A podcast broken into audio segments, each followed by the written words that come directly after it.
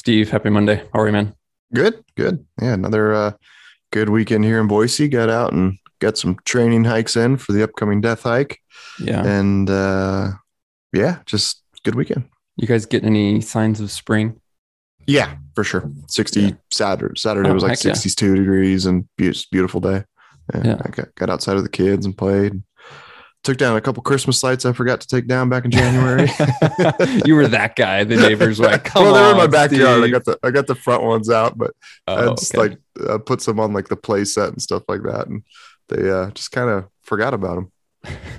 Old jolly Christmas, Steve. You put Christmas lights on the kids' playset, Oh yeah, oh yeah. dude. You're a fan of Christmas. Where, where's your head at with the death hike? What are you thinking through? What are you? What question marks do you still have? All that. Oh, still it's a, a ton of logistics to figure out. Um, but uh, really, yeah, just um, just the uh, glacier aspect of it, the glacier travel. Like I don't, that's just such a foreign, unknown thing. I still got to do some research. I just haven't started digging into that yet. But I think some of it too, I'm just going to leave a little vague and uh, let adventure decide how that plays out. You know, so uh, see what happens. Uh, I've I've in the last week I've talked with a couple guys who were going on the death hike and just kind of threw them that question like, "Hey, where's your head at with the death hike? How you feeling?" And most guys are like, "I know we'll be fine, but I'm nervous." Like I got so because I think there is so you know new, different, unknown. Like you just Right. have the uneasiness about it. You don't know what you're going into. Yeah, yeah i think um uh i just yeah the physical aspect of it you just never know. I mean it's kind of like last year with the snowshoe hike. It ended up being fairly easy because the snow was way more frozen and you know hard packed to walk on versus fluffy which you know made sense going in april but still i wasn't expecting i was expecting it to be a lot worse. And the, you know just i think anytime you're dealing with those um you, you're not on nice trail uh, things can go smooth or things can go horribly wrong. Like that's just kind of how it goes, right? I mean, anytime you get off trail hunting, it's it could just be like easy peasy walking, or all of a sudden, you know, um, it could take a m- hour to cover a mile. It just you never know what's in front of you. hmm for sure.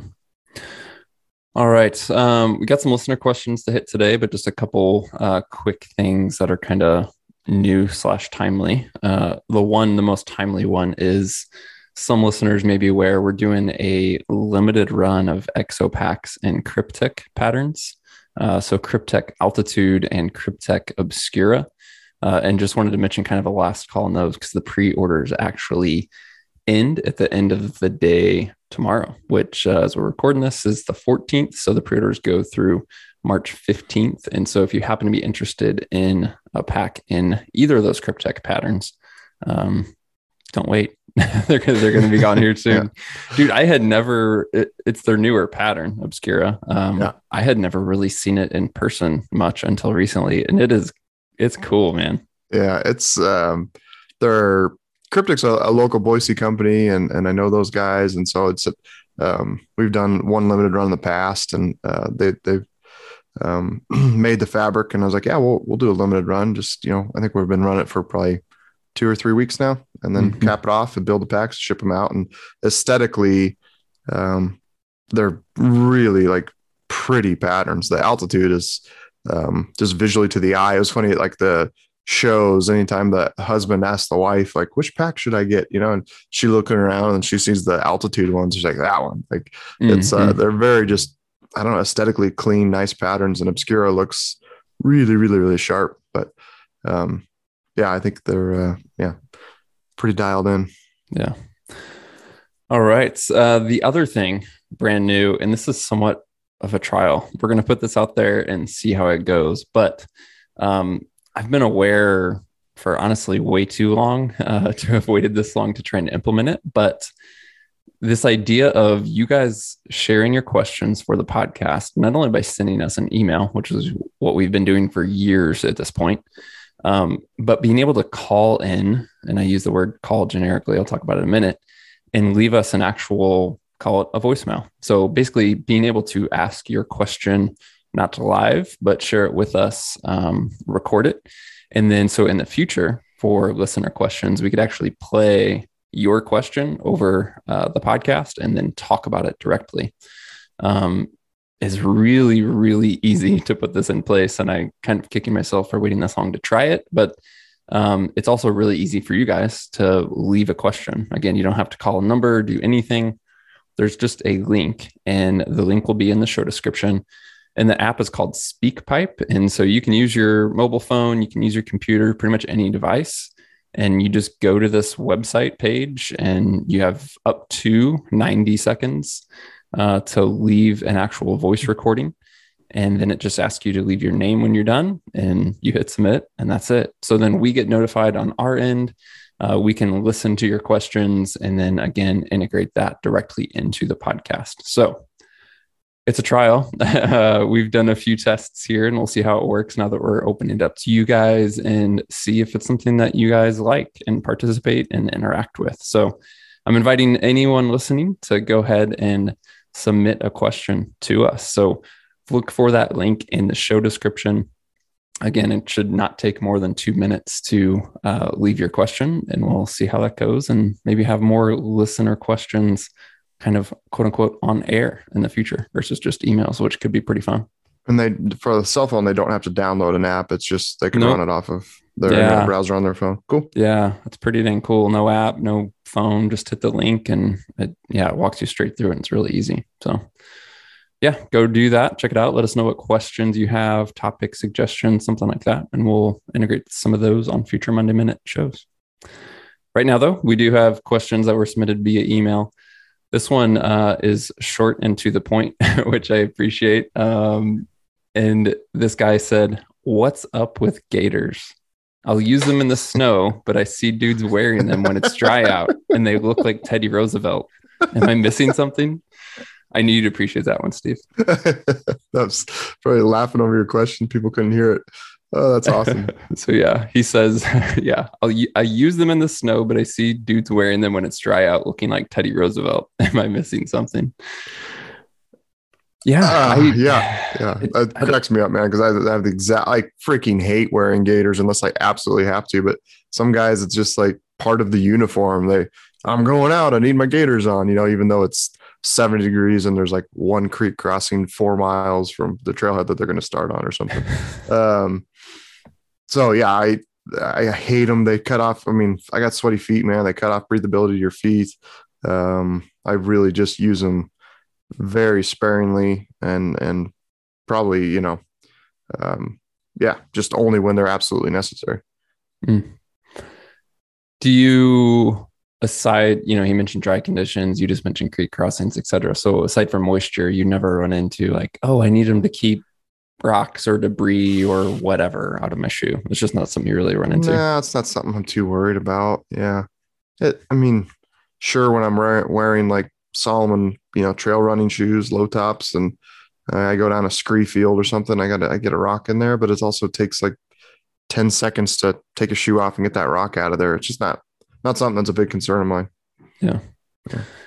The only time I've worn them uh, in kind of drier conditions is, and this is maybe somewhat unique, but pants that don't fit well. I'm 6'2, relatively long legs, and I've run into issues in the past where it's like, oh, I really want to try these pants and see how they perform, but they don't fit all that great and they're just flat out too short. And so I literally have used gaiters to kind of seal the quote unquote gap between my pants and my boots.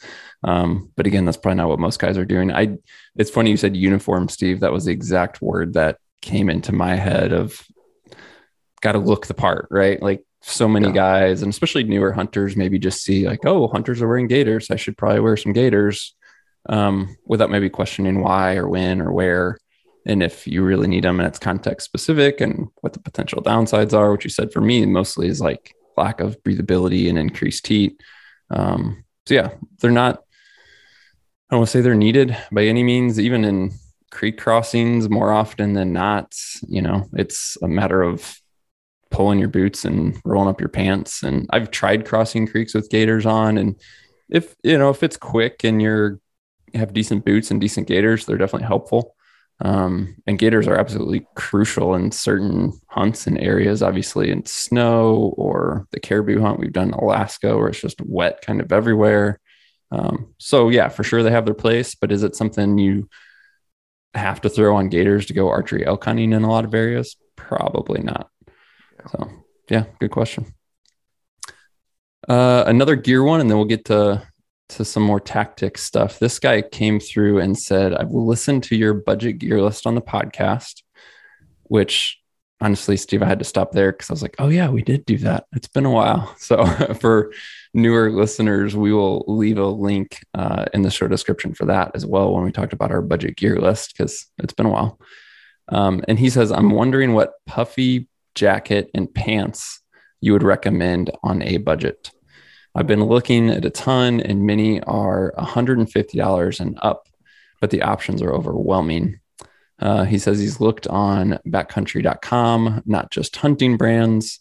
And he's just wondering what is a good puffy? How do you assess the differences? Um, I'd actually asked him a follow up because I was not sure, you know, was he open to down or synthetic or either? Um, and he said he, you know, didn't even have a preference there. So it sounds like a kind of a he's newer. It sounds to me like he honestly doesn't know exactly what he wants or what he's looking for, and he's just overwhelmed by options, which I get. Um, maybe we can talk about budget options, but at the same time, Steve, I feel like it's worth talking from a high level. Like, how do you separate different types of insulated jackets, puffies, all that? Because it sounds like he's just overwhelmed by how many options are out there. Yeah, so with puffy pants and jacket, it really just depends on the temperatures that you're going to be hunting and the activity level that you're going to have, right? If it's if it's an elk hunt, I'm not packing puffy pants. Probably it'd have to be really really cold to justify that one. Um, you know, you're going to be like mid October and into November for that. Uh, just because you're going to be so active, right? The majority of your hunting is going to be just moving and stuff like that. Um, the if it, but if it was a mule deer hunt in October, yeah, they're awesome. Wake up in the morning, you know you're gonna be sitting on this point for three, four hours behind the glass, having the puffy pants just to stay warm. And um, you know, the, sometimes those things, um, yeah, I always I'm gonna reference the uh, expert roundtable we did when Jeff Bloomquist said, you know, gear that's critical is the gear that keeps you comfortable, and whatever that means to you, that that's what it means to you. But that's one of those certainly those items that um, is probably at times very much worth the wait to pack just to say like just keep behind the glass for four hours instead of you know having a glass for 45 minutes and then get up and walk around and you know get some blood flow back to your legs to get warm again and then you can sit down. So that that lost time behind the glass could cost you an animal for sure. Um, puffy pants yeah there, there's certainly a lot more options. I think it's one of those kind of items that's growing in popularity um, than even just five six years ago I really am not too up to speed, up to date on everything that's out there. The um, I don't know if the one that just random the the Kings camo stuff that we saw at oh, on yeah. Expo. Um, I don't know if that's necessarily. Um, I'm, I'm googling it right now. I think it was um, the 850 down. Yeah, I, am just assuming it's a little bit better price point. Eh, 180 bucks. Never mind. Um, that's as much as anything else. Um, I think I saw even Black Ovis has their own down pants now. Mm-hmm. Um, so I think there's a lot of options out there.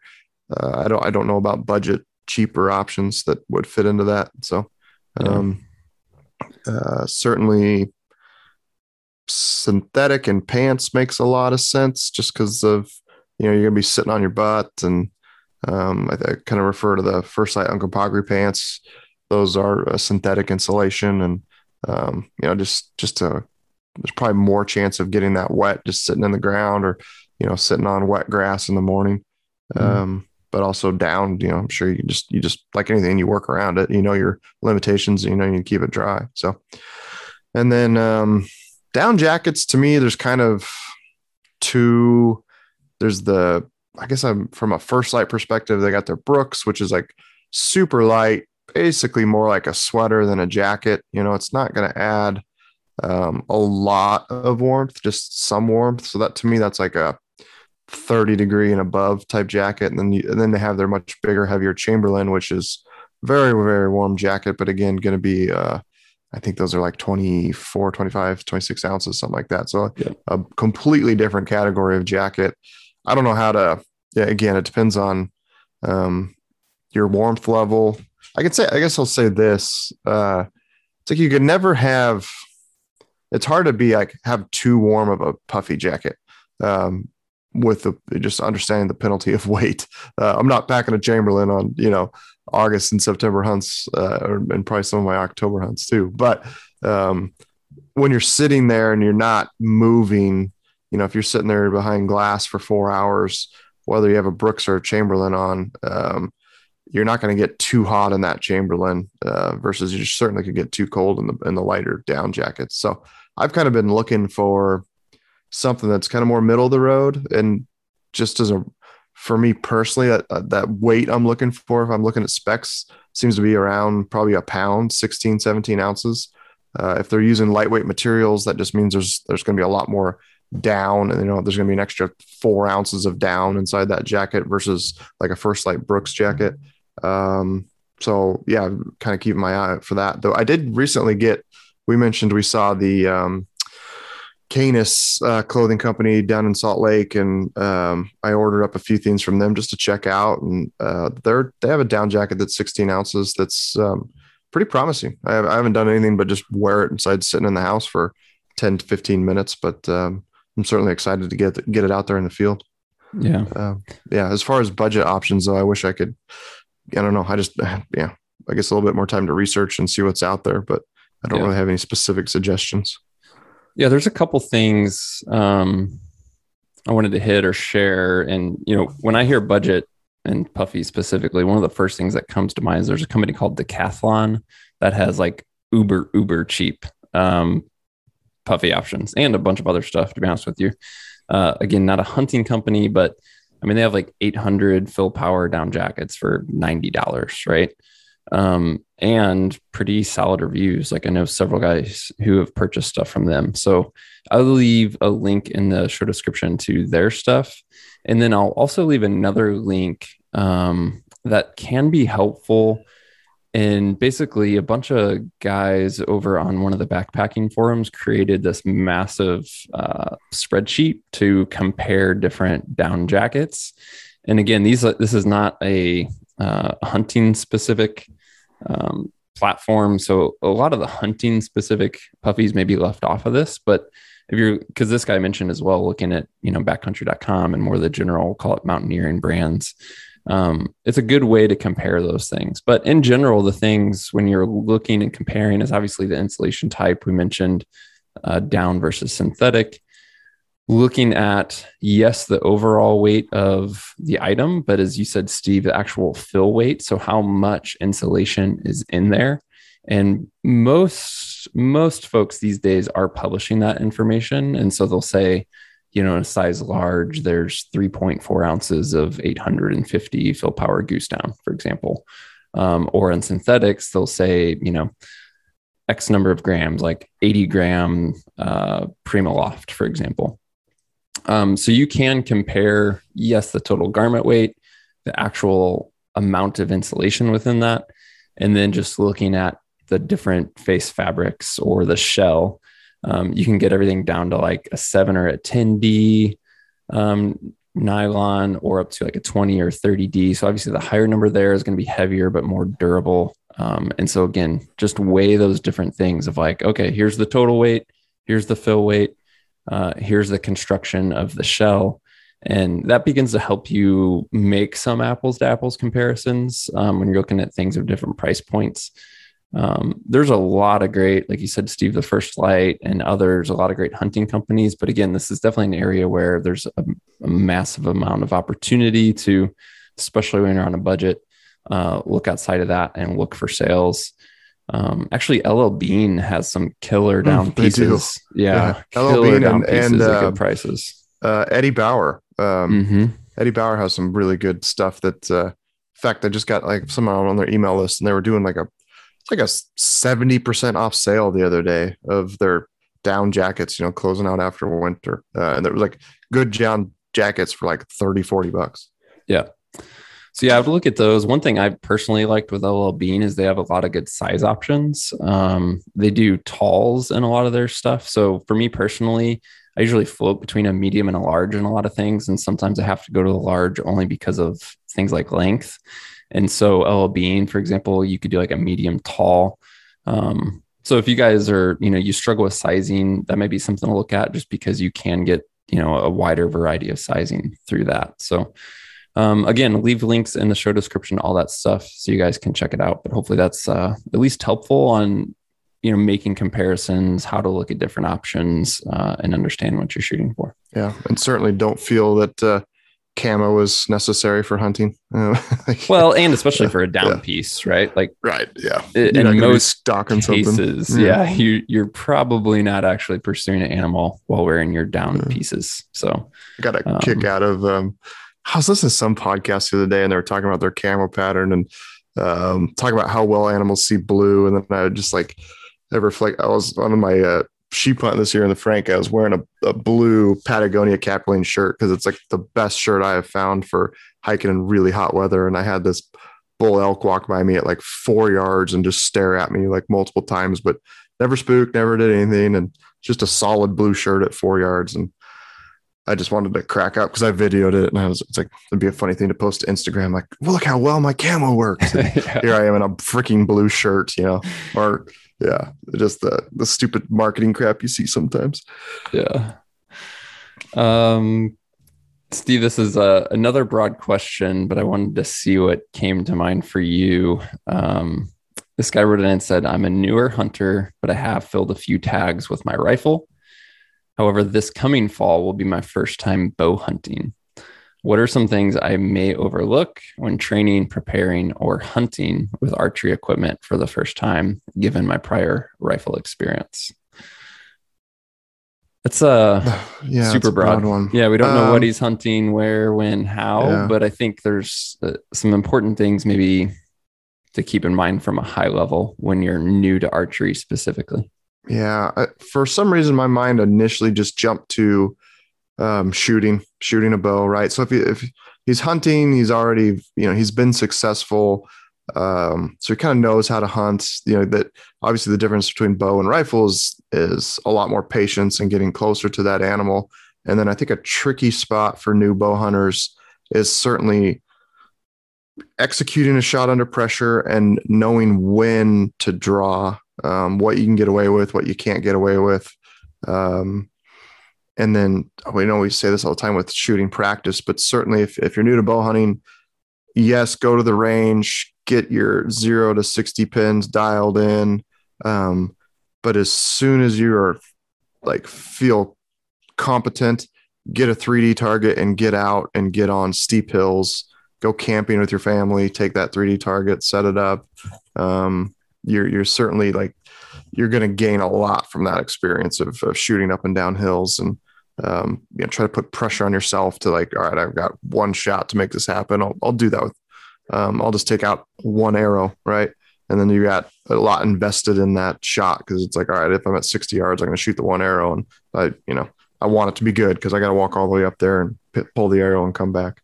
Um, so do just very, um, have very focused practice in that regards. And I think that'll help you a lot. And then, knowing when to draw is, um, you know, obviously with elk and deer, it's going to be different, but um, that's a, that's a critical part of it. Just um, what you can get away with and wait for an elk to put his head behind a tree or look away for a second. Um, it's it's tricky though. Some guys will draw way too early, and by the time the animal presents a shot, they're you know shaking so bad they can't shoot anymore. Mm-hmm. Which on that point is a great thing to make sure you're working into practice. Is just holds, right? Right um, increasing how comfortable you can be holding that bow for 20 seconds and then working up to say 40 seconds and then working up to a minute um, and then seeing what that does to your to your accuracy yeah. um, one thing that comes to mind to me this is um, if i'm assuming this guy's elk hunting versus like deer hunting for example but is is you talked about when to draw steve but also like where to set up um, you know making sure that you're putting yourself in good spots uh, so that yes you can draw your bow and not make noise or have something in your way um, you know looking for those shooting lanes especially in the elk woods. Also making sure you have a place to move to um, so being able to oh if i need you know if I think this elk's going to come here, but if he, you know, zigs when he should have zagged and then I have to move, like knowing when you set up, here's this, here are these options I have to move. If I need to take a step to the right or back or forward, or maybe get lower um, you know assessing all those options when you're setting up those are just things that i think through my own experience like oh i'm an idiot. I did this wrong. So that's why that's coming to mind for me um, is thinking of just kind of those setup things being aware of your movement um, little things on setup too like trying to put yourself in shadows. Um, again even in in timbered maybe it's not like necessarily something that's on the front of your mind of like full sun versus not but even when there's like broken up light through timber is just still trying to stay in the shadows a little bit because again those you know, those closer range encounters little things like that can can help you or hurt you quite a bit um, so and again those are the things that you can't really practice you know um, it's just things to be aware of as you're working through setups um, I just, you know, have think through so many different encounters I've had that it's like, oh, this could have went the other way. And maybe I would have filled a tag if I would have set up this way versus that way or put myself in a better position. Um, so those are certainly things that come up for me with elk. Um, if this guy, if I flip that on you, Steve, and say, maybe this guy's going mule deer hunting with a bow, maybe it's his first time chasing bucks in the high country with a bow. What are some of the things that come to mind for you for that specifically? Patience. Patience, patience, patience, patience, patience. Yeah. Yeah. um, you, I, when I started getting successful harvesting bucks early season was, um, once I found the buck, like I found the deer, like, all right, that's a deer I want to kill. I devoted that entire day to that animal. Um, and taking that kind of commitment really changed how I thought about the process, right? It wasn't like, um, oh, there's multiple bucks on this hillside. You know, this one's going to bed over here. Or there's another one, you know, 800 yards down the ridge or whatever. Uh, if I blow that one, blow this stock up, I got the next opportunity in front of me. Is like, no, all right, that's the one I'm going after. 100% focus on it. And if it takes all day to get a shot at this animal, I'm going to take that time. Um, and that really, really worked for me. Um, cause if you, you just can't rush that. You're like, 99% of the time, if you rush it, you're going to blow it. So it's a matter of waiting for the animal to bed. Um, when they do bed, you got to assess um, where's the sun, then where's the sun going to be in two, three hours? Is it going to hit them? If it is, they're going to get up and change beds. Okay, if they're going to change beds, what's what's that look like? Um, what you know, and then what's your stock angle? You need to come from above. Um, what uh, is he on a east facing, south facing, north facing slope? Um, what you know, what are the thermals going to do? Because really, you got to wait till the heat of the day for the thermals to be really ripping up the hill just to completely cover your scent. Um, so just a, a, lot of patience that, and that, that thermal is also going to cover some noise. Um, most of the stuff we have, it gets pretty dry come uh, September if you're bow hunting, and uh, so the le- the leaves and the the grasses on the ground dry up and get pretty crunchy. So you really, really need that uh, a little bit of wind to, to cover that uh, sound as you're coming down the hill. So, yeah, and then it's just uh, that's why that our Slurpee stalker exists is because of those hunts where you you know you take the pack off and um, multiple times just sitting above a buck for for hours, just right in the direct sun, three, four, five hours. All your your legs are falling asleep underneath you. You're uncomfortable, but that's the kind of patience and uh, I guess mental toughness too that it takes to be successful in those hunts. Yeah, cool. Well, that's good for today, guys. Uh, once again, if you uh, want to leave a question for the show, hit that link in the show description and try out this SpeakPipe app to leave us your audio question. So just hit the link and let us know what you want to hear on the next show. As always, guys, thank you so much for tuning in. If you're enjoying the show, Make sure you hit that subscribe or follow button in your podcast app and also consider sharing the show with a friend. We'll talk to you soon.